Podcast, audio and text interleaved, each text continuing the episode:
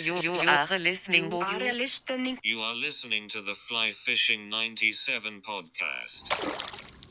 That's right. Yeah. So this is a um, a forested property that, as I said, straddles the the river channel, and um, this is the coastal Douglas fir, which is um, an incredibly uh, biodiverse ecosystem in BC. It's uh, um, BC is divided up into something called biogeoclimatic zones, and of all the biogeoclimatic zones of BC, the coastal Douglas fir um, is the most biodiverse and the most at risk, and is the one that is has lost the most habitat uh, from conversion to human uses. It's uh, frankly, it's a it's a really amazing uh, landscape to live in, and people have known that for a long time. And so, a lot of the coastal Douglas fir has been converted to um, to um, human uses, and so one of the things we're trying to do is to protect the the pieces of that landscape that are still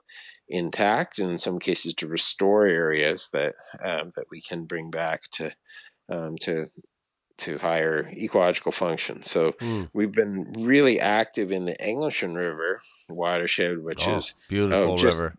Yeah, and and and another one of those rivers that was in the you know up until the 70s maybe 80s was in, was considered a destination fishery for fly fishers um, um, it really mm. um, declined after that um, but um, we have been working since uh, the 1980s to protect habitat on the Englishman River and in its estuary, and um, we've been very active there. And just in the last two years, we've completed over ten million dollars of of uh, land conservation just on the Englishman River. So hmm. um, we continue to build on the you know the success of of conservation on that river and and the Little Qualicum is is nearby. And interestingly, both rivers drain into uh, the same Parksville Qualicum Wildlife Management Area, and and I mentioned the that herring spawn and and the Parksville Qualicum Wildlife Management Area. One of the reasons the province established that was to protect the habitat that um, that is used during the herring spawn events and and right now it's an incredibly important stopover for migrating birds so the the Pacific black brant come up from Mexico right now, and uh, and they have a stopover there in the estuary. So it's the estuary of the Englishman and, and the Little Qualicum, mm. and they're feeding there and and recharging their energy stores before they fly straight up to Alaska to breed. And so um, we provide an important uh, refueling stop for for these amazing amazing black brant little sea goose. And uh, so yeah they um, you know they use you know many of the same habitats that you know the steelhead and um, other um, species of Pacific salmon use that are in using that estuary part of their life cycle. So it's it's just kind of this area of such such great importance to, to fish and to wildlife and, and of course people too.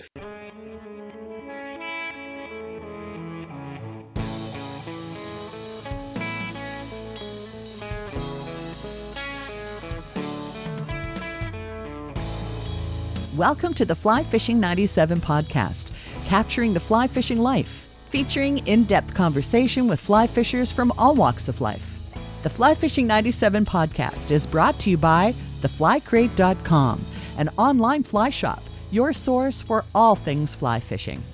DamionAndy.com, featuring custom music by Damion Anderson. Find out more at D A M I O N A N D Y.com.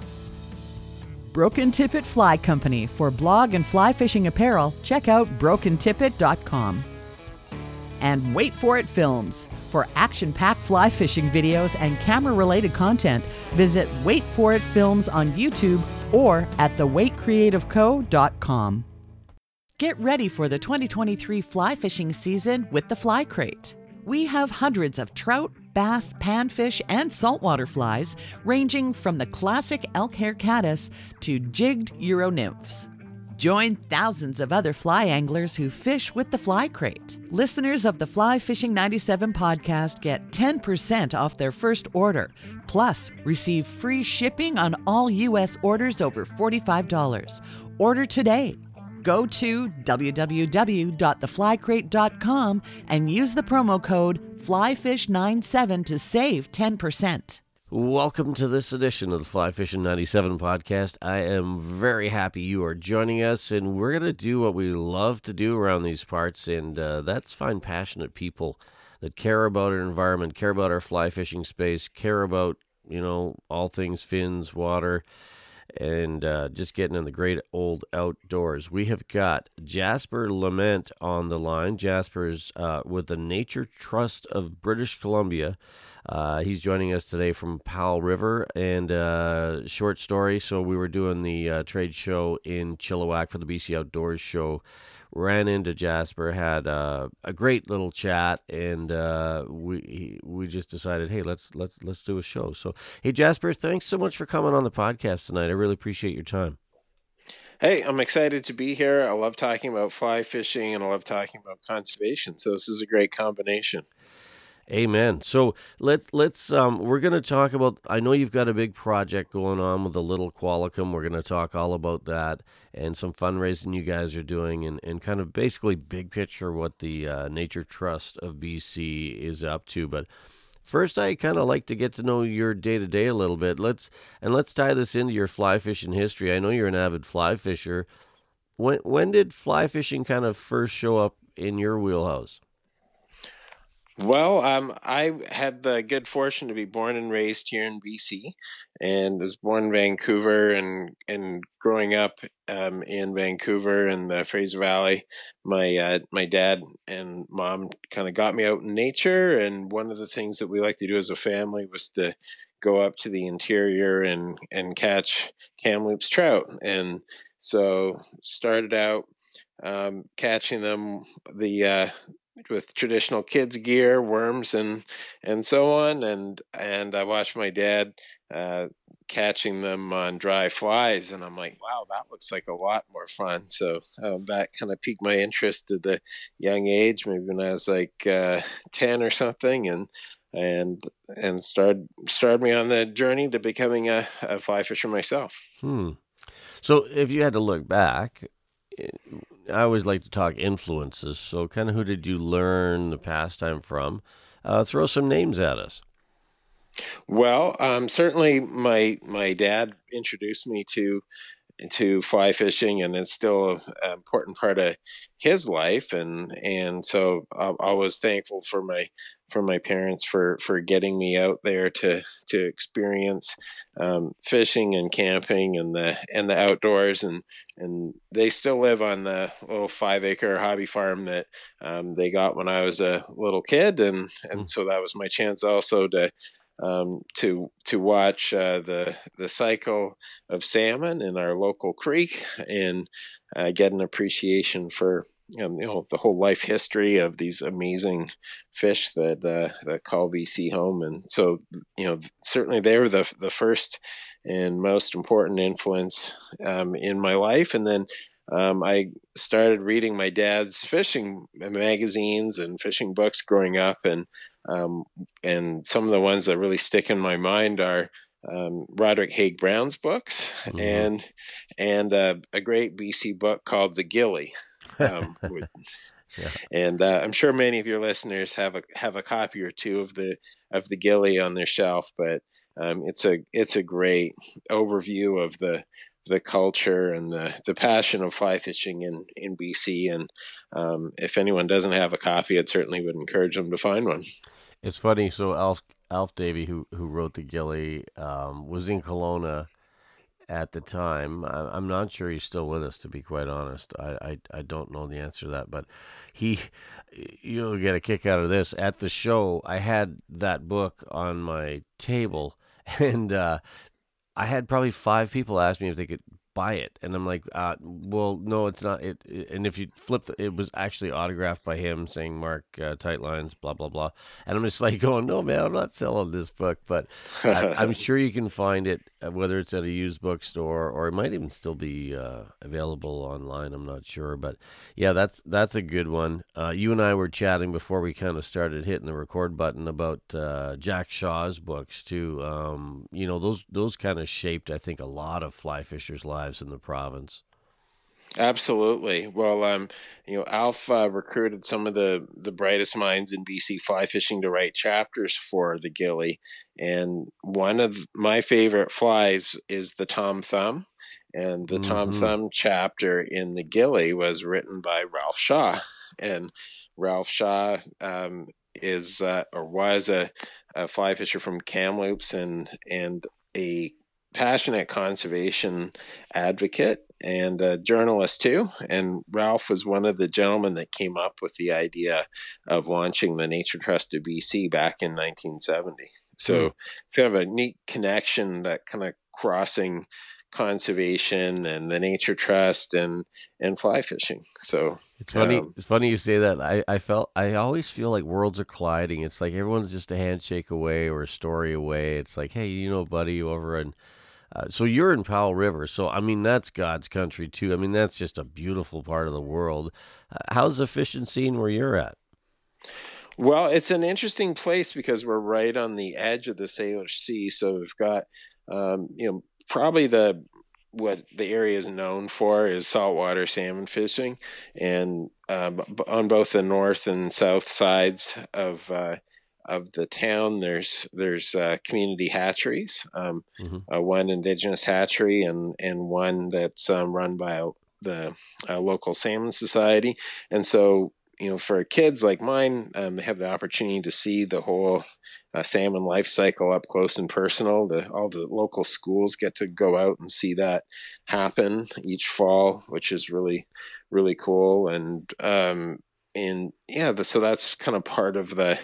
It's really salmon and um, and fishing are really part of the the local the Mhm. local culture. But then we also have um, you know dozens of lakes. Um, you know, so if you if you kind of face the other direction, um, there's lots of lakes, and um, there's the uh, the canoe route, which people can paddle for you know paddle for days and days and days along these lakes and catch cutthroat in, in all of them. So Hmm. uh, it's, a, it's a neat combination of uh, both freshwater and and saltwater fishing. And I haven't been here that long, but I'm I'm trying to you know, I'm trying to learn my way around it and and enjoy the you know what this area has to offer. I love it. So, um, before we dig into your personal kind of history and your day to day, let let's talk a little bit about uh, Nature Trust, um, British Columbia. So, tell us about your, you know, the organization, your role with it, and just kind of um, walk us through the goals of uh, of the organization.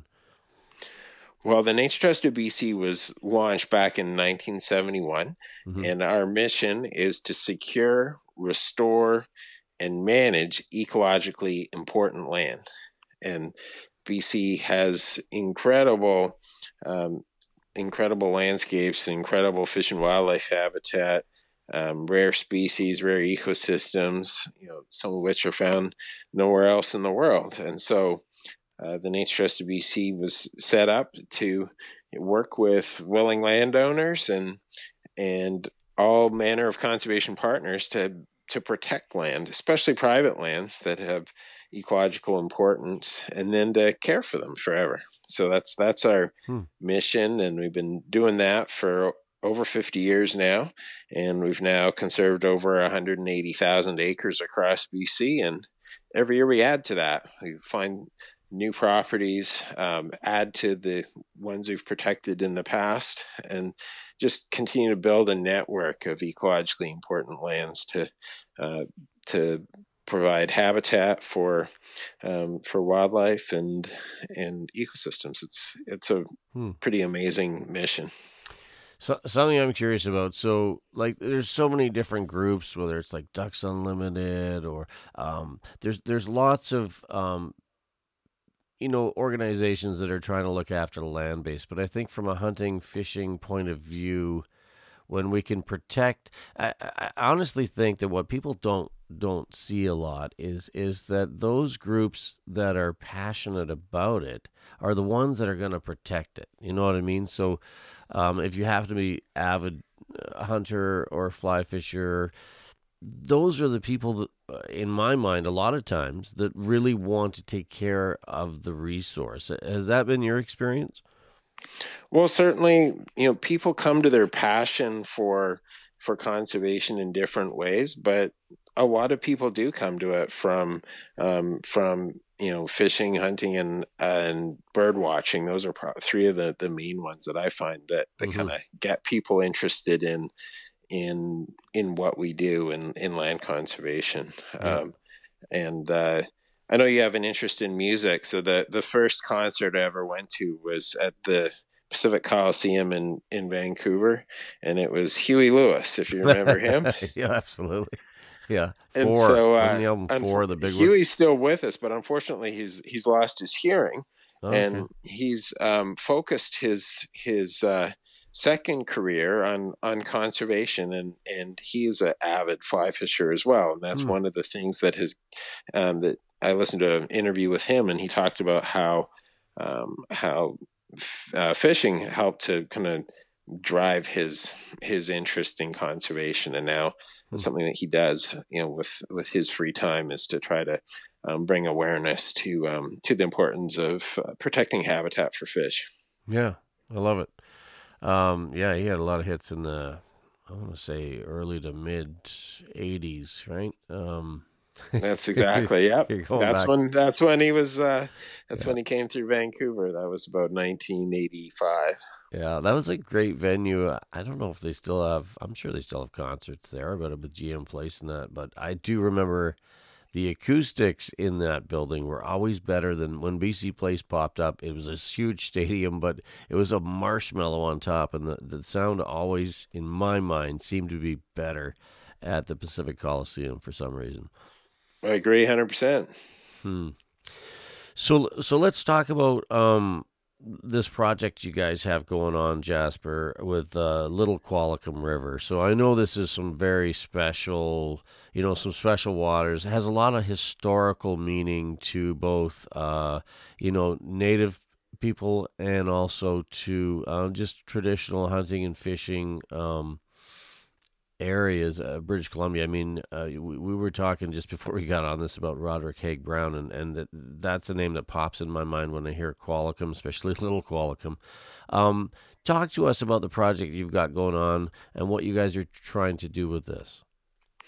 Well, the east coast of Vancouver Island is is or at least was a, a fly fisher's paradise for for many decades and and people like Roderick Haig Brown um, helped to bring awareness to the amazing rivers and the amazing fish that called those rivers home. And um, unfortunately, the you know the habitat uh, degradation on many of those rivers has been pretty significant over the last century. And and uh, one of the things that the Nature Trust of BC has been trying to do for for about 50 years is to is to protect some of the remaining habitat along the riparian corridors of the rivers of the east coast of Vancouver Island, and especially the estuaries, because the estuaries are so important to um, to the salmon and steelhead and migratory birds hmm. um, mm. that uh, use those um, use those habitats. It's a it, estuaries are a mixing zone between the fresh water that comes downstream and the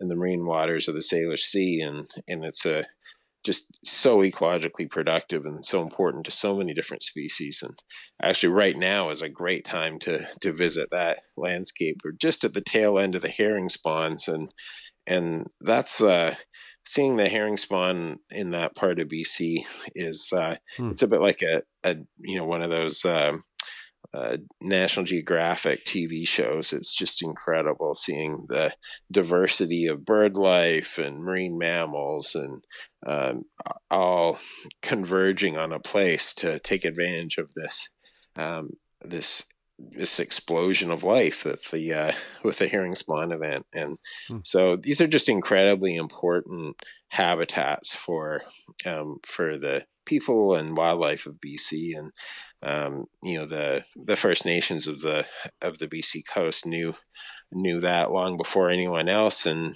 and the Little Qualicum River is in the uh, is in the traditional territory of the Qualicum First Nation, and and they um, to this day have an active fishery on that river, and um, it's an uh, important um, part of their um, of their culture, and and one of the many reasons that it's important to protect that river and the the fish that call it home. It's Mhm. also uh, it's also a river that has a significant federal salmon hatchery on it, and so that helps to sustain um, an active uh, fishery today, um, both the indigenous fishery and uh, recreational fishery.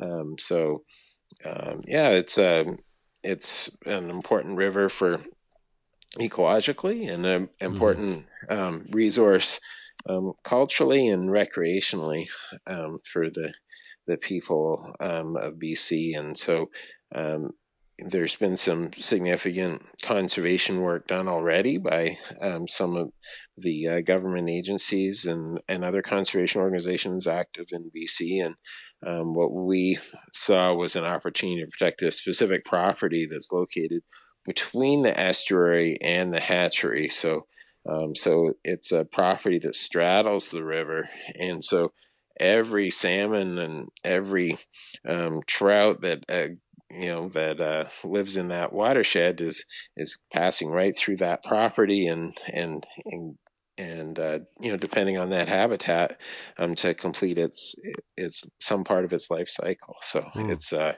it's um, important from that standpoint. So dial me in on this, Jasper. So so you're looking to purchase 36 acres along that corridor? That's right. Yeah. So this is a um, a forested property that, as I said, straddles the the river channel, and um, this is the coastal Douglas fir, which is um, an incredibly uh, biodiverse ecosystem in BC. It's uh, um, BC is divided up into something called biogeoclimatic zones, and of all the biogeoclimatic zones of BC, the coastal Douglas fir um, is the most biodiverse and the most at risk, and is the one that is has lost the most habitat uh, from conversion to human uses. It's uh, frankly, it's a it's a really amazing uh, landscape to live in, and people have known that for a long time. And so, a lot of the coastal Douglas fir has been converted to um, to um, human uses, and so one of the things we're trying to do is to protect the the pieces of that landscape that are still intact, and in some cases to restore areas that um, that we can bring back to um, to to higher ecological function. So Hmm. we've been really active in the Englishman River watershed, which Oh, is beautiful just- river.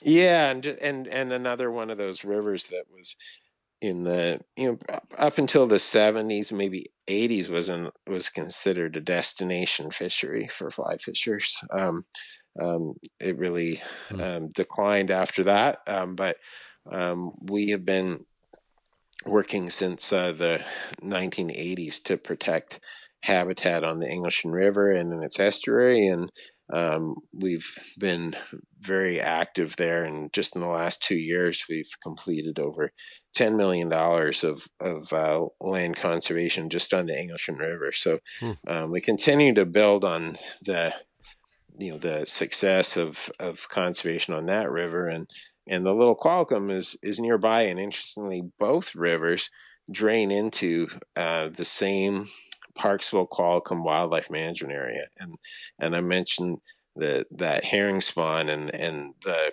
Parksville Qualicum Wildlife Management Area. One of the reasons the province established that was to protect the habitat that um, that is used during the herring spawn events, and and right now it's an incredibly important stopover for migrating birds. So the the Pacific black brant come up from Mexico right Mhm. now, and uh, and they have a stopover there in the estuary. So it's the estuary of the Englishman and, and the Little Qualicum, Hmm. and they're feeding there and and recharging their energy stores before they fly straight up to Alaska to breed.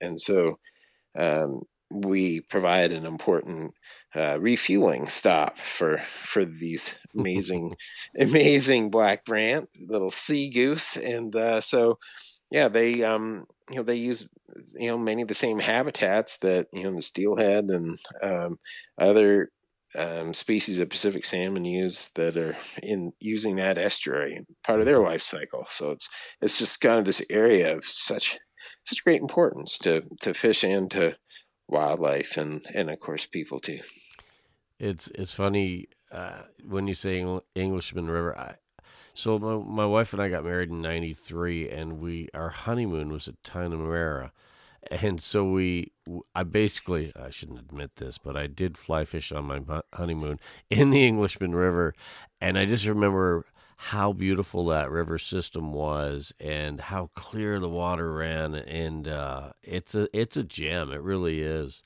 Um, it's pretty cool when you mention that. I hadn't thought about that river in many years. Um, It is. That's a that's a, a great love story.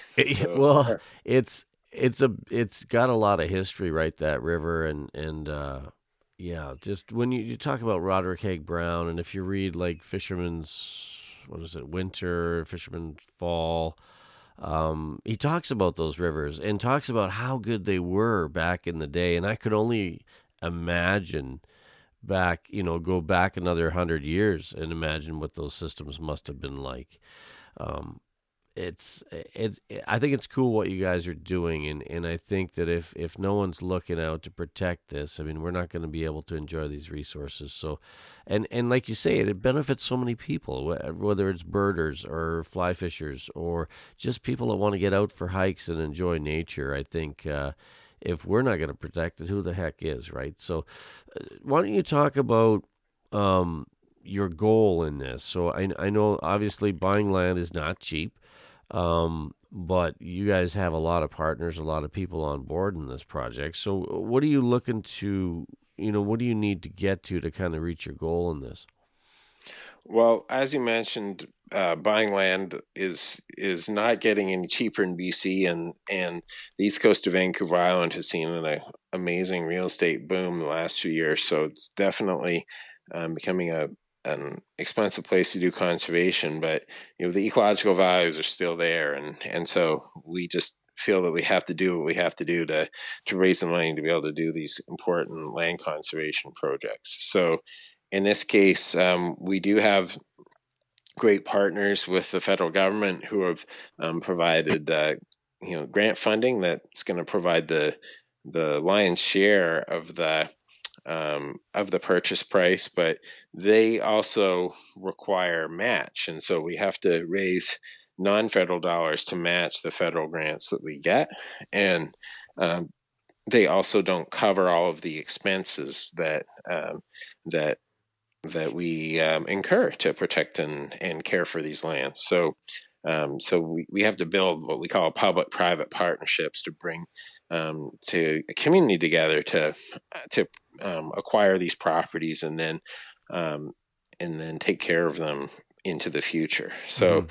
in in this case, um, you know, the, the total project cost is is over two million dollars. Um, but we have most of it in place, and and we're um, currently at three hundred and thirty thousand dollars left to go, and Wow. so we're actively fundraising um, through the month of April to get to the that target and raise that last two hundred and thirty thousand dollars. And um, people can check out our website naturetrust.bc.ca to to learn more and to get the latest update on how that campaign is going. But and see some great pictures of the river and the wildlife that live there, and Hmm. and yeah, just would encourage people to to learn more about the the project. And you know and once we get this one done and and we are going to get it done because as i like to tell our team failure is not an option. Um, we will raise this money. We will protect this land and and, and then we're going to you know move on to the the next opportunity. There's there's so many great land conservation projects to do in BC, and and uh, you know we want to be um, continue our track record of of success and and building these partnerships to uh, to get get the job done. And and but we're always looking to bring new new people into the into the fold and um, you know build new new partnerships and Right. and we're we're really grateful for some of the organizations that have stepped up um, to support that project. The Steelhead Society of BC has made a made a significant pledge, and and then um, I gave a presentation that some of their some of their members saw, and they they um, reached out to me and said that they wanted to double their pledge. So I mean, it's just incredible Wow. how passionate some of the um, the the the fishing community of BC is about about conservation, and so we're we're certainly incredibly thankful for their support, and and uh, yeah, we just want to connect with more people that uh, that share a passion for these rivers. I love it. Can, can I ask you a really silly question? And and this is me not understanding big picture, but when when you does somebody come to you that owns these properties and say, "Look, we we want you guys to buy this, but this is kind of the going rate, and you need to kind of reach a certain." But like, how does that even work? I'm just I'm just really That's a great question, and and it can happen in different ways. Um, in the case of the Little Qualicum River, um, it was owned by a private forest company, and uh, a local family managed to convince the forest company to sell them two lots, and the family wanted one of them for themselves, and and the, they approached us about um, about conserving the other one. Um, they didn't need both of them for themselves, and and they thought that uh, conservation would be a great outcome for for that property. But Hmm. they paid fair market value for the land, and and they asked us to you know pay them what they paid for the land. So Right. um, you know they've they've held it for a period of time, and you know given us the time to to raise the money to purchase it from them. But uh, all of our our land purchases are done on the basis of what's called appraised value. So Mhm. a independent real estate appraiser determines what the market value of the land is based on recent sales of comparable properties and Right. that's a real there's a real art and science to real estate appraising um, but the that independent person um, you know arrives at what the the fair market value would be and then that's the basis for negotiating the purchase between the nature trust and whoever the landowner is Okay. and we always ask landowners to consider donating a portion of the land value. Um, many of them choose to do that, which we're very thankful for, and that helps to to kickstart the campaigns to Right. um, protect some of these uh, some of these properties. And and uh, as you mentioned on the Englishman River, the last acquisition we did was actually a 100% donation by um, a uh, construction company called the Emil Anderson Group, and they've been building and maintaining highways in BC for for many decades, and they have been they were the owners of a of a key property on the Englishman River, and and they have owned that property since longer than the Nature Trust of BC's been in business, and they approached us and said that they wanted to work with us to to protect it, and Hmm. and they didn't they didn't ask for a penny for it, and in fact they also um, they also provided the funds to to care for the property into the future. So uh, just an incredible conservation um, legacy that the Emil Anderson Group created through that uh, donation. That's amazing. So uh, another question for you. So so when you let's say you attain these lands and then you know it, you're looking after them and, and, and kind of you know letting nature do its thing and, and not you know developing obviously I assume and, and, and looking after the resource does does that from a fishing point of view or um, even hunting is that land open to anyone? What is, what does that look like when it's actually in Nature's Trust? Well, at this point, the Nature Trust of BC has protected over 500 properties, and there's a huge range in terms of what types of habitats and where these properties are located. So, Mhm. um, at one end of the spectrum, you know, we have some properties that are right in the middle of cities. Um, and back in the 70s and 80s, there wasn't a lot of organizations out there protecting land, and so um, some of the some of the properties that were acquired were actually purchased to provide nature centers um, for communities that didn't have them. So the Scout Island Nature Center in Williams Lake is one that you might be familiar with. Mm-hmm. Um, um, that's a nature trust property that was purchased many decades ago, and so that that property was. Um, you know, purchased basically to provide environmental education. So, um, so there's even classrooms there for environmental education. So and and nature trails and that sort of thing. So there's a few properties like that. We don't we aren't acquiring properties like that anymore, but um, there's certainly some of those in the portfolio hmm.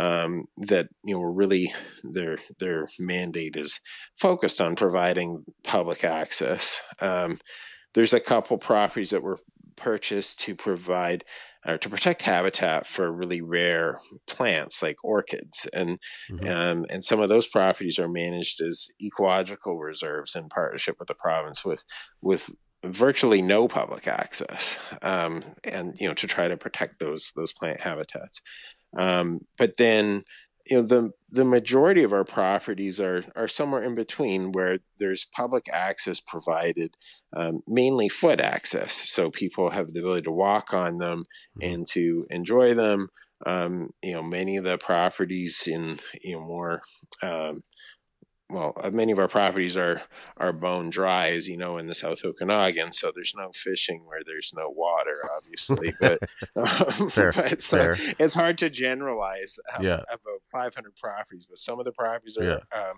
you know, provide good fishing opportunities. Um, Edith Lake would be one just outside Kamloops, very popular fishery. There's Nature Trust provides the public access to that property, um, and then uh, some of our properties in the Kootenays are many thousands of acres in remote areas, and and those are popular places for people to hike in and and hunt on. So mm. there's just a, there's a real broad range of different yeah. types of um, no, um, properties and habitats, and depending on the context and of the ecological values of the property and and the local laws and regulations right. um, you know that the, those all guide what types of public access are, are provided there well i am familiar with some properties you have in my neck of the woods that i uh, i really well I spend a lot of time in them i I, uh, I appreciate what you guys have done with it as far as like leaving leaving the sagebrush and sand where it is and the rattlesnakes and the meadowlarks and all that good stuff, you know, because it is uh, a very small base. And I think you and I were talking briefly about tiger salamanders. I can remember growing up here, they were everywhere. Now they're barely anywhere. And uh, it's important that we protect those spots because, especially those very, some of these ecosystems that you're talking about are one of a kind and and and especially in you know in Canada people don't always think of a desert but um, you got some pretty special places. Well the uh, the South Okanagan where you have the good fortune to live is is one of the highest densities of federal species at risk in all of Canada. Um, you know it is right at the top of the federal government's list of priority places for um, for the protection of, of habitat for species at risk. And so tiger salamanders are one of them, but some of our properties around um, Oliver, you know, can have over a dozen species at risk, all living in the same the same patch of habitat. I mean, mm-hmm. it's just it's incredible. Um, the antelope brush um, yep. habitat, for example, is just home to uh, a plethora of, of species at risk. Um, including the Behr's hair streak butterfly, which can't oh. complete its life cycle without the antelope brush plant. So oh, you know, it's just uh, yeah, you're absolutely right. There's just so many so many um, things that make the make BC special, and and the South Okanagan has some great examples of of yeah. that, and and we're we're privileged to be able to to to protect some of those habitats uh, while we still have them that that hair streak butterfly they used to be again i used to see those all the time growing up. And then the i think of the bitterroot um I think of like you'll, you'll laugh. So so I'm I'm kind of in the city, out of the city, but in the city, and I I, I took a little heat from the neighbors because I planted sagebrush and rabbit brush in my front yard, and I'm going. That's what was here the whole time. I don't have to Yeah. water it. I just look at it. The quail love it. They're in it all you're day. ahead of your you're ahead of your time. I mean, and um, I spent part of my career down in California, and down there, they're um, xeriscaping and um, cultivating you know native plants instead of instead of uh, you know irrigated lawns is is really the way forward down there. Um, Mm. You know these are the, the these are the plants that evolved over millennia to live in our climates and Yeah. um, and yeah of course they provide amazing habitat for for all kinds of birds and butterflies and and other species and um, but also you know they they can thrive in the in our in our climate and Yeah. so um you know i i uh Hmm. i think it's great when people discover the you know the the opportunities to to enjoy native plants just in their own their own backyard If you've never taken sagebrush in your hand and rubbed it and smelled it, then you'd know you want to protect it. It's like it's like I don't know. It's the best smell on the planet for me. And when it's it, intoxicating oh god, and when it rains, the whole valley smells like it. I got two ponderosas on our property here, and I've been trying to hold on to them. And the neighbors had like blue spruces, and what not in in a big windstorm, everything blew down. The only thing that's going to stay, I think, and stand the test of time is the sagebrush and the ponderosas. So I'm like, yeah, just leave that. Yeah. Anyway, it's uh, it's fascinating, and I I, I appreciate what you guys have done out here because I I drive by it every day and I see it, and I also see that ranch land coexists with it. Like I think that's something we should talk about because I think people are like you know, if, if if you protect it, then we can't use it, and that's not necessarily the case, is it?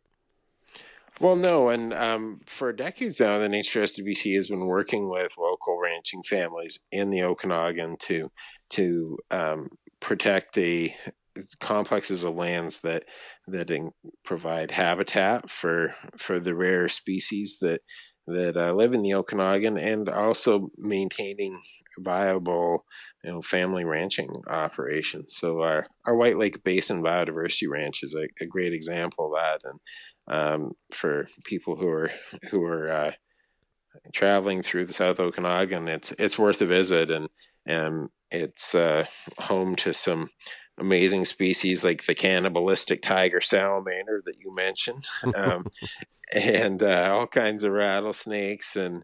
Um, but also, you know, the um, Clifton family have been ranching there now for I think they're in their fourth or fifth generation Yeah. and and they've been real leaders in the ranching community and in demonstrating um, how biodiversity conservation um, can be part of um, can be part of a, a viable ranching operation and and they've been justifiably recognized by their peers in the in the ranching industry for their for their leadership there and and we've been working with them and um, they actually brought a property to our attention that um, they'd been ranching on. It was an, a family ranch in the Princeton area that um, needed to uh, that was going on the market, um, and they said, "Look, you guys have got to look at this place. It's it's it's very special." And Hmm. and they were right, and it was um it at the time.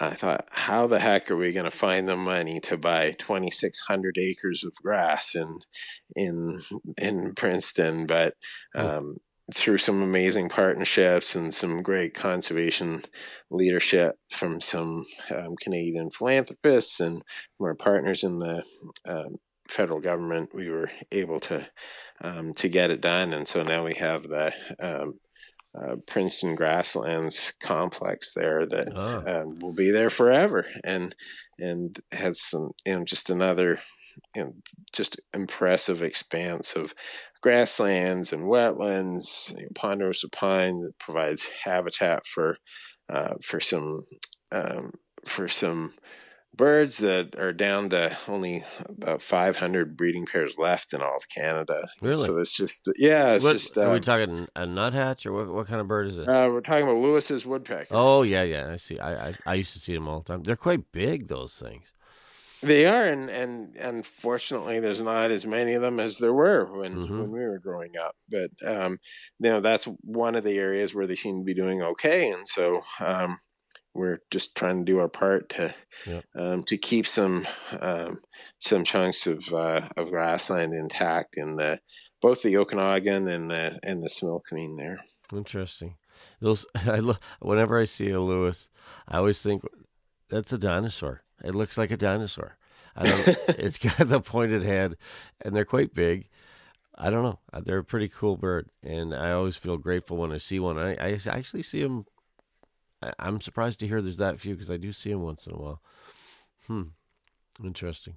Is, is that is that that whole Sunflower Downs kind of rolling grasslands area like Separation Lake and and in there? Is that where you're talking?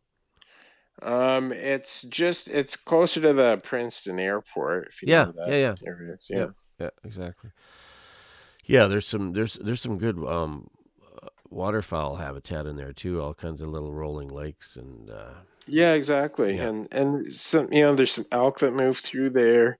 Yep. Um, Yep. I I didn't believe it until our staff shows a picture, but even the odd moose rolls through there. Oh, too. yeah. So, it's um, I- it's you know it's, it's and of course lots of you know mule deer and Mhm. and you know all, all the different uh, species that you'd expect to find in a grassland landscape. So it's just a real a neat mix. lots of balsam root sunflowers, for sure. Yeah, it's a great place to be, and actually Yeah. probably coming up really soon with the Oh yeah. the the if- people haven't experienced the South Okanagan during the during the spring kind of wildflower bloom, it, it's uh, Yeah. it's it's The something phlox, else. That all those phlox and then and bitterroot and yeah, it's, Yeah. it's, it's beaut. and it's just uh, it it's really inspiring and uplifting to see you know uh, to see the landscape in in full bloom and and you know if you're rolling through there in August and everything's dried up and uh, crunchy and and dead looking you never know the explosion of life that you just missed by a few months That reminds me of walking to school as a little guy. We'd, we'd take this, we call it the alligator path, and we walk on these boulders, and we'd always be kicking up the odd prickly pear cactus that would stick into your jeans, and then you'd. it was yeah like- yeah, I don't see that a lot anymore, but yeah, it's it's special for sure. I love it. Um, so uh, this is a fishing show. I love what you're doing with Nature Trust, but let's talk a little bit about your fly fishing. So, um, if you happen to be going to your favorite Stillwater, say in the interior or wherever you're headed, what's playing on the truck and the stereo on the way there? Uh, well, um, with all due respect to Huey Lewis, um, I did move on in my musical my musical selections, and I went to Queen's University in the early '90s, and I and I caught the hip bug bad. Yeah. so um, the uh, the tragically hip had had just. Uh, had just rolled through um, university, the Queen's University, uh, a couple years ahead of me, and so um, that was the soundtrack of my Mhm. undergraduate years and and um, so yeah they're they're my all-time favorite band and um, you know maybe the hips road apples I was just gonna say, I guarantee you, had a cassette of Road Apples.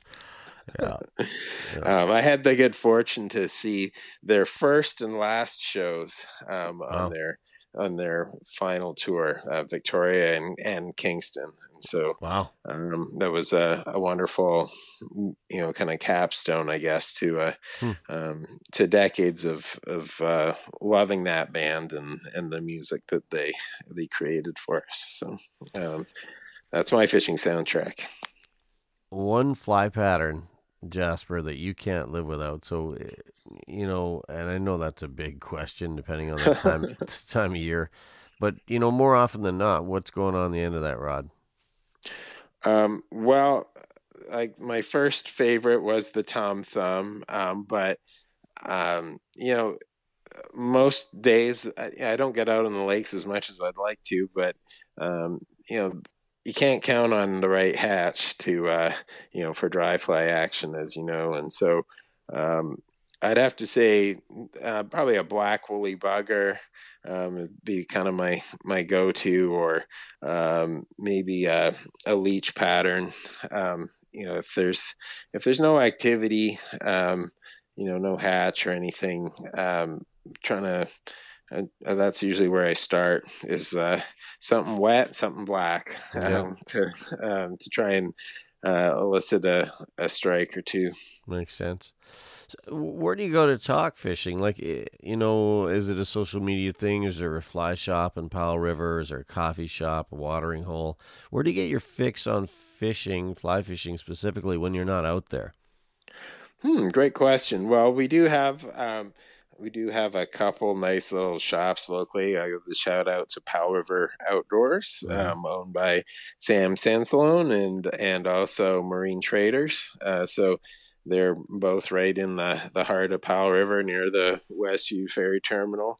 And uh, if anyone's rolling through here, they should they should visit both shops and uh, and get um, get the local the local intel and and uh, buy a few patterns. Um, so um, you know those would be um, good sources, but um, I like to uh, you know have a couple fishing buddies here in, in Powell and and after, we both have young families, and and so uh, sometimes just after the kids go to bed, we'll we'll get together in someone's backyard and uh, have a, a, craft beer or two and relive a couple um, recent fishing fishing tales.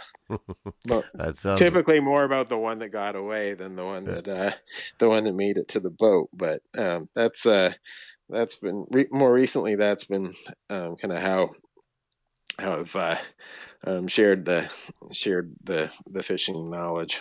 Hmm. sounds all right. Um, why do you do this? And I, I know this is a huge question, but when you look at the time you spend on the water, fly rod in hand, what does it do for Jasper Lament? I think it helps center me. I, I have a a hugely exciting job, but it's a lot of responsibility and and sometimes you know it can be stressful. Um, you know, we're leading um, a large, complex organization with a, a critical mission, and and you know, there's always there's always pressure to um, to do more, to raise more money, to get more projects done, to save more land in BC before it's gone.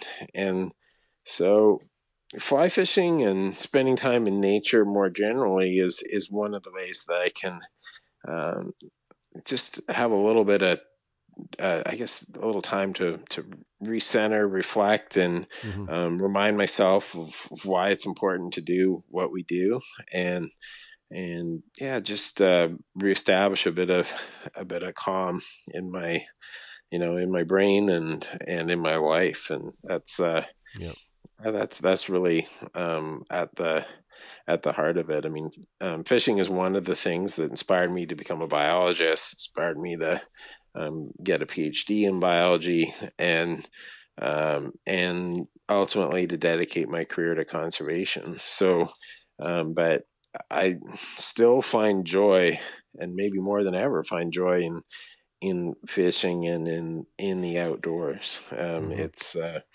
um, you know, for I was uh, talking to a, a, a, conservation colleague today, and and he talked about the spiritual aspect uh, to of you know, spending time in nature for him, and and he um, he's not a religious person, but he he compared it to his religion, and yeah, and fair. I thought that that was interesting. You know, that was um, um, that was kind of how he art- articulated it. And other people talk about fly fishing as being uh, an experience of it like meditation, and um, you know, I haven't trained in those sort of things, but um, I I I hear and and I can I can understand all these different perspectives on how you know how it can be so um, yeah just so uplifting and and so relaxing at the same time hmm. I, I, I love talking jobs and job history on this. So obviously, we know that you are uh, involved with Nature Trust British Columbia now, um, and are a uh, biologist. But what what was your job previous to this? What were you doing? Well, I've now been in this role for just over 10 years. Before that, I spent um, a number of years in in uh, environmental sustainability role at BC Hydro, which, uh, Mhm. for your listeners, south of the border is uh, a large electricity generation, distribution, and transmission company that operates in in most of BC, and in Canada, at least, it's it's one of the leaders in integrating sustainability into into its operations. And um, I had the good fortune to work with a lot, actually a lot of great fish biologists at, uh, at BC Hydro, and and learned a lot from them about how you know we can all do more to uh, you know take care of our rivers and um, and and our watersheds better, and to um, and to try, integrate um, sustainability into into Hmm. into the energy industry. So um, so that that was where I was when I got the phone call that the Nature Trust BC was looking for a new CEO. So um, that was um, uh, I did spend some time in the corporate sector, and that was uh, that was helpful to to see how Mhm. you know see how companies um, think about these issues. Yeah. Um. So, best job you ever had? Are you doing it now? I'm living the dream right now. Um, uh, this job is uh, I feel like I was I was made made for this job, um, and That's awesome. it I just uh, you know sometimes the hardest part of my job is is turning is turning my brain off at night because I think about this. Uh, I think about the work that we do conserving land and, and conserving rivers and estuaries, and I I think about it almost all the time, and um, you know, drive some some of our staff crazy with sending them emails late at night, or early in the morning when I you know get some inspiration, like, hey, why don't we try this? You know, uh, and uh, I don't know, I just um, Yeah. it's it's not a it's not just a job for me. It's a it's a passion. Um, it's a mission. Um, it's uh, yeah, it's what I was made to do. Yeah, I I can uh, I can hear it in your voice, and I I saw it in your face when when you came up and we started having a chat at the show there because it's rare that I run into somebody that's as passionate as yourself, and I think uh, it sounds to me like you're living your best your best life. Let's talk worst job. So, did you do anything in high school or after school, or you went, man, I'm I'm not doing that again? Well, um, my first job was was very glamorous. I was a a bus boy on on a at a restaurant on the Fraser River in Fort Langley. So, um, you know, picking up other people's dirty dishes and taking them to the dish pit in the kitchen. So, um, um, and you know that was that was a good experience. Um, it's not you know it's not how I would choose to make a living today, um, but um, certainly helped to instill a strong work ethic in me, and uh, Mhm. and I've had a lifelong appreciation for people who work in the hospitality industry.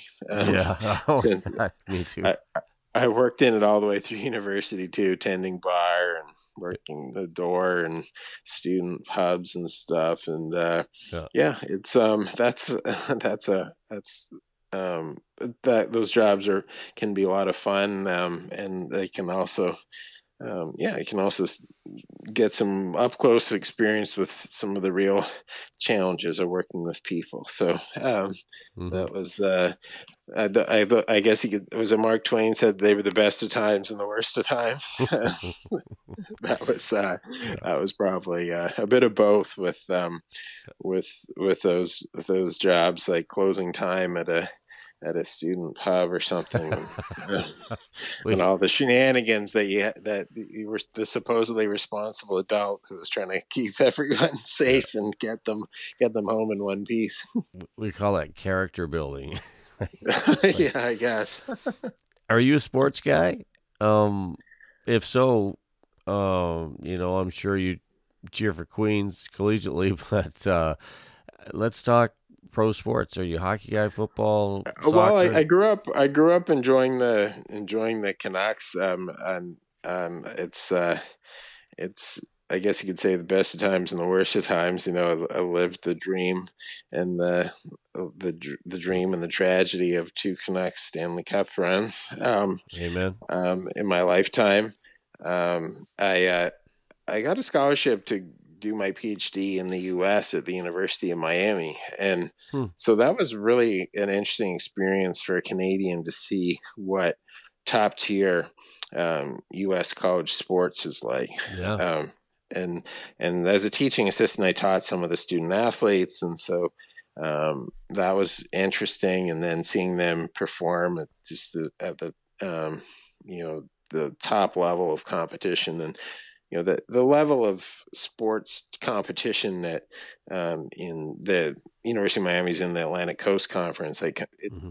it's just a different it's it's a different universe from Canadian university sports. It's uh it's it's a very different very different. And uh, yeah. um, probably the highlight of that was uh, I did get out to some of their big rivalry home games against Florida State University during the heyday of that rivalry in the 1990s. And was Tebow there? Uh, no, no. I guess I, I, I, must have missed must have missed um, that um, period of uh, of time. But um, and then just after I graduated from the University of Miami, they made a run and and actually played in the Rose Bowl for the national championship. And hmm. I was there in Pasadena, California, wow. with about hundred thousand people watching our team absolutely crush the Nebraska Cornhuskers. And so, wow. who was your quarter, was, who was your quarterback? Do you remember? Oh, um, um, so that was about I think that was two thousand and one. Oh shoot! Um, okay. So it was uh, it was not.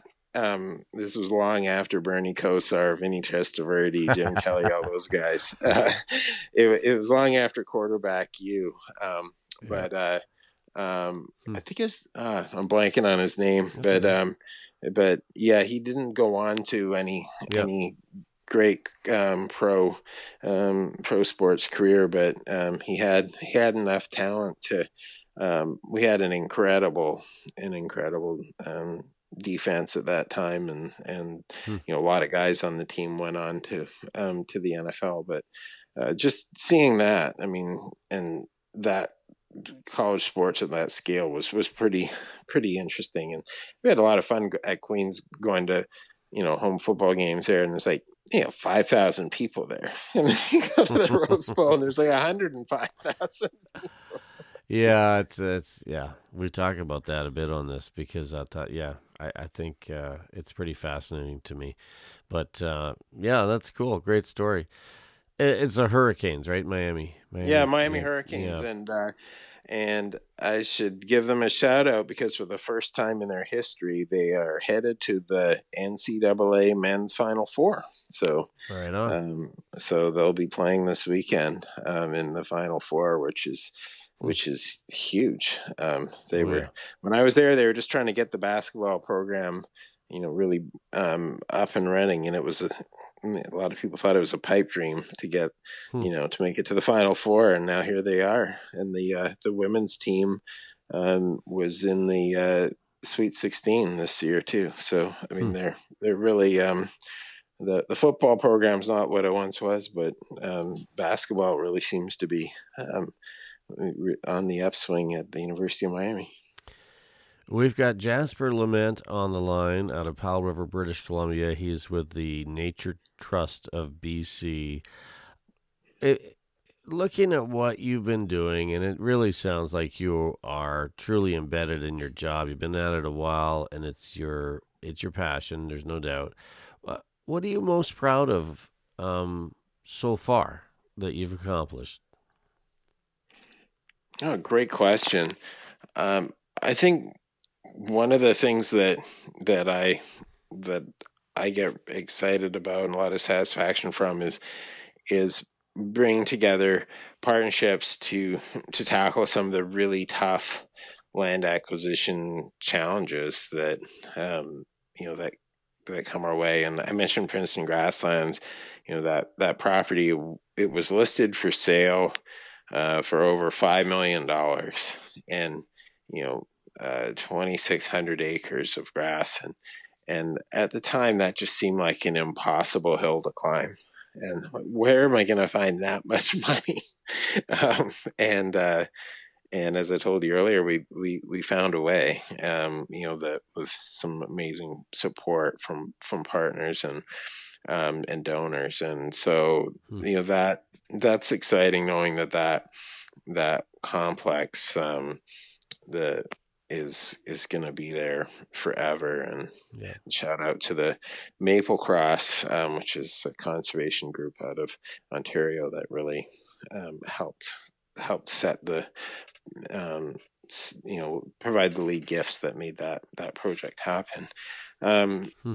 And yeah, some of the other um, places like uh, the Salmon River uh, near Sayward on Vancouver Island. So yeah. that's an amazing river that just means uh, I don't know. It's just it's magical, really, um, and it's a it's important river for steelhead on Vancouver Island and many species of Pacific salmon, many species of migratory birds. Um, in that watershed, there's marbled murrelets nesting in the tops of uh, you know ancient trees. It's a, it's a, really amazing landscape, and then there's Roosevelt's elk, and now grizzly bears roaming around the that river valley.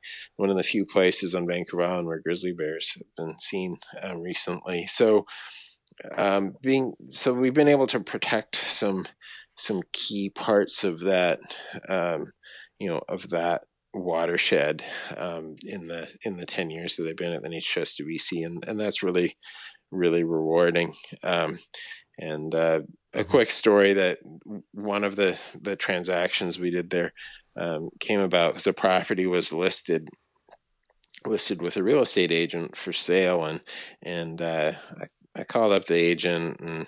He, I could tell he wasn't super excited to be talking to me, and and and I was like, you know, well, I'm not sure if you know who we are, but this is what we're trying to do. And he said, yeah, I know you are, and kind of, you know, I, I get what you're trying to do. Um, but uh, I got to tell you that um, that my client and is is not really conservation minded. Um, so well, can you just just you know let them know we're interested? And uh, anyhow, um, so he's he reluctantly agreed to make a phone call, and um, he called me back a couple days later and he said, "Well, I told my client, you know, um, who's interested in buying his land, and he had two words for you." bring it. and it wasn't bring it. And the second word was you. oh, so, yeah. And you know what? We got that deal done. Wow. Um, yeah, we got it done. We found a way. Amazing. And and so, you know, the you know so sometimes I, I, like to say patience persistence and partnerships is what it takes to hmm. to get these deals done and and that was an example of that the landowner came around and you know, we only deal with willing landowners hmm. and you know um, I, I I can take it if someone you know wants to tell me where to go. Um, that's doesn't bother me. I would imagine and, you got to have pretty thick skin to do your role. yeah, you know, it's just it's part of the business, and and you know, and eventually he came around and and he was willing to to sell. He, he didn't have any other options, um, hmm. and you know, there at one point there was another buyer and they couldn't get financing, and and you know, I said, you know, our we we'll we'll find the money. We're we're not we're not borrowing money. That's one thing we don't do. We don't mm-hmm. we're not using mortgages to buy properties. We we bring cash to the table. Wow. So yeah, and if and if uh, if we can't find the cash to pay you in full at closing, then you know then I'm not going to waste your time. So. Hmm. Um, give me a chance and we'll bring cash and you don't have to worry about about our credit or our because right. uh, cash is king, and so we got that done, and so that's that's satisfying. And when I go back to that that river, um, it's it's nice to know that I was able to build on the legacy that my predecessors and you know other mm-hmm. conservation partners like Ducks Unlimited they they've been um, working in that watershed for decades uh, alongside us and in the province of BC and uh, the um, Environment Climate Change Canada, all these different conservation organizations have been working to um, to bring that watershed back and the fish and wildlife that depend on it, and, and Hmm. it's great to be able to to be part of that and to and to kind of move the needle for um, for conservation and and uh, just to bring the story full circle, um, the uh, the Salmon River used to be um, diverted into the Campbell River system to so that BC Hydro could generate more electricity at the John Hart Generating Station in Campbell River, um, Hmm. and so. Um, so that was one of the things that you know uh, made that that uh, dam uh, more you know more productive for um, BC's electricity system, um, but it also um, diverted um, you know salmon and steelhead from from the Salmon River into um, a reservoir in the in the um, in the Campbell system. So it was a dead end. You know, it was a one way Mhm. trip for them, and Right. so you know that that was not good for the you know the salmon steelhead of the Salmon River watershed. And and to BC Hydro's credit, um, they actually decommissioned that dam and renaturalized it, and so now. All the waters of the Salmon River flow out to the Salmon River estuary, where the Nature Hmm. Trust of BC has been busy um, conserving and restoring habitat. And so it's and and BC Hydro's also been a, a great partner in helping us acquire and restore some of the lands in the estuary. So, you know, they um they benefited from that watershed for many decades, um, and now they are helping us to um, to restore the the watershed for fish and wildlife. So Hmm. um, it's it's nice to kind of connect the the work I did and um, in industry with now what I'm doing in at the Nature Trust of BC and and yeah, help bring um, bring that that watershed back. Jasper, if you had to name a couple species, whether it's fauna or you know wildlife in the province, is there a couple that are really at risk that you think really commands our attention right now?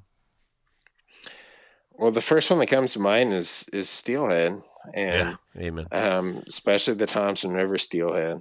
Um, you know, the Nature Trust of done some work in the in the Fraser River, um, both the estuary and the um, and the heart of the Fraser around uh, Mission and Hope, but um, we haven't worked in the Thompson River system. So, um, but um, as you know, as someone who was born and raised in this area and fished on the Thompson River, um, just aware of the tragedy of that of that uh, steelhead stock, and and it's an example of you know where we we we can and must do more to Mhm. um, you know to so we don't lose that that uh, run forever. Hmm. Um, that that's one um, that certainly comes to mind. A success story is the Roosevelt elk. Um, you know, they're it's um, one of their their really solid populations is in the in the Salmon River watershed uh, near Sayward, and and they have um, the province has translocated the elk onto um, the Sunshine Coast here, where where I live now, and um, into the Fraser Valley, where my family still lives, and you know people are now seeing Roosevelt elk in places like Maple Ridge, where they hadn't been seen for over a hundred years. So how cool is that? That is really So- cool. so there's some you know there's some positive um, success stories which i think can gives gives us all hope for um, what we can collectively do when we set our minds to it and we have partnerships like the, like the partnerships that have um, driven the um, restoration of the of the roosevelt elk but um, yeah that another another species you know closer to your homeland which is uh, I, I think we could lose is the burrowing owl Yeah, I, And, I um, thought I was thinking about that one myself. and you know uh, uh, we've we've worked closely with the Burrowing Owl Conservation Society to um, to um, to create nesting habitat for them on on the nature trust properties in the South Okanagan and and trying to help them bring them back. But that is a really that is a really tough um, you know conservation task there to bring that one back and um, we're doing what we can and protecting more land in in the White Lake Basin is is part of it, and um, there, there's a lot of other things that have to be done too, um, or we might um, we might not see burrowing owls in in in BC for an, you know for much longer. So how how many nesting pairs would there be roughly? Any, any idea in the province? I I couldn't tell you. It, it's more than there is for the northern spotted owl. Um, right. That's uh, last count. There's only three northern spotted owls in the wild, but um, the so the burrowing owls are doing a, a little better, but they're you know heavily dependent on the good work of our friends um, with the captive breeding program at the Burrowing Owl Conservation Society. So um, you know there's uh, um, you know if if that work stopped today, who knows how long they would they would persist. So. Um, uh, I, th- I think it it speaks to the need um, to redouble our collective efforts to invest in protecting habitat, protecting land, um, and and doing what we can to um, restore um, species at risk to the, the lands and waters of of BC. We live in a we are very lucky to live in in in an incredible part of the world, and in the fish and wildlife that um, of BC are you mm-hmm. know are part of what makes this place so special, and and uh, as, you well know, and and um, I'm I'm hopeful that uh, that we um, we will all uh, double down to to get more done. Um, there's an initiative that I'm that the province has launched called Together for Wildlife, and and you know that is uh, that initiative hopes to bring together partnerships to um, to do to do this and to mm-hmm. bring bring wildlife back. And um, I can I'm doing what I can personally and professionally, but um, you know there we need many more people at the table to um, um, to make it happen. Yeah, hats off, man. It's uh, it's I'm sure I can't imagine the scope of that work. I was thinking as you were chatting about owl and you're chatting about um, some of the species that are kind of, you know, in danger of going the way of the dodo bird. I, I growing up, a species I used to see all the time and I never see anymore is the yellow-headed blackbird. They used to be everywhere around here. I mean, and the red wings as well. Um, but uh, I don't know if that's a species you know much about, but it just seems to me like they've kind of just dropped off the face of the. I, I don't see them. It's rare. That's interesting. I, I can't give you any any great insights into the yellowhead blackbird. Um, um, I've certainly seen you know myriad red-winged blackbirds in in the marshes that I've worked in and visited, and uh, conserved over the over my mm-hmm. career and and I think that they're you know they're they're a great example of of the habit of the species that depend on on wetlands and yeah. and wetlands conservation is if there was one habitat type um, in BC or anywhere really that that that merits protection for for all the different benefits it provides to wildlife and to people. It's it's wetlands. They're mm-hmm. wetlands and estuaries. I mean, they're pound for pound incredibly powerful habitats for um, for ecosystem services. That's us nerdy biologists like now talk about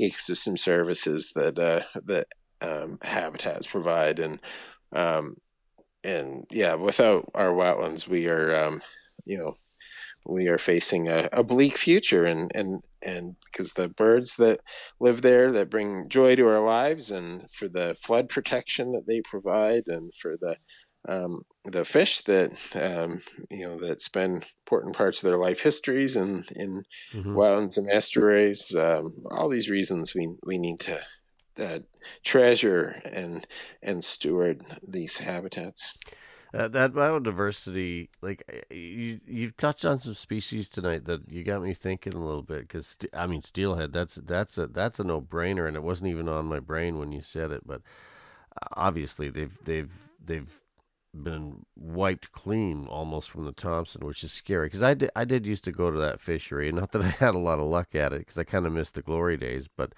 um, you talked about, I mean, tiger salamanders, uh, Lewis woodpeckers.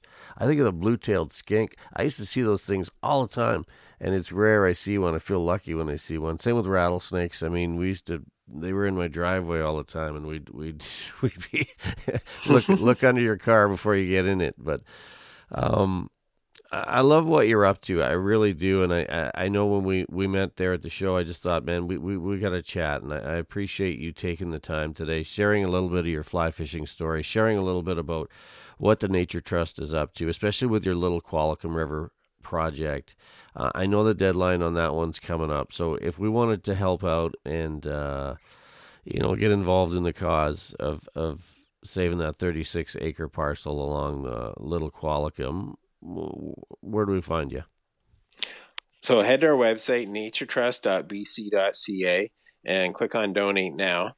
And I know you have a lot of American listeners, and I want them to know that we happily accept donations from Americans. We have a uh, a partner down in the U.S. that um, can accept uh, U.S. donations and provide a tax receipt to U.S. donors, and then that donor, um, then that partner organization will um, will redirect those funds to nature trust projects here in, in BC. So um, we have opportunities for people from all across Canada, all across the US to support what we do, and indeed all across the world. People can support our work through our through our website. We have donors in in Europe and and uh, Australia, and and we um, welcome the support of anybody who loves the the the wild places of BC and the and the fish and wildlife that that live there thanks for taking the time today. If if hopefully at some point maybe you and I can wet a line. Whether it's uh, I am planning on coming your way towards Powell River, but if you're in the Okanagan, you got my number. Give me a shout and we'll uh, we'll chase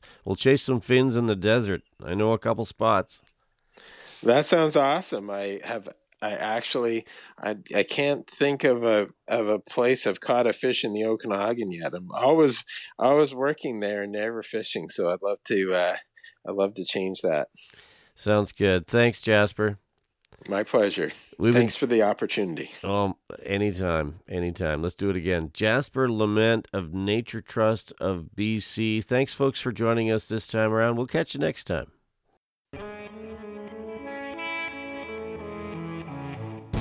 Thanks for listening to the Fly Fishing 97 podcast, powered by theflycrate.com, your source for all things fly fishing. Wait for It Films, featuring fly fishing videos and camera related content. Custom music from Damion Anderson and by BrokenTippet.com.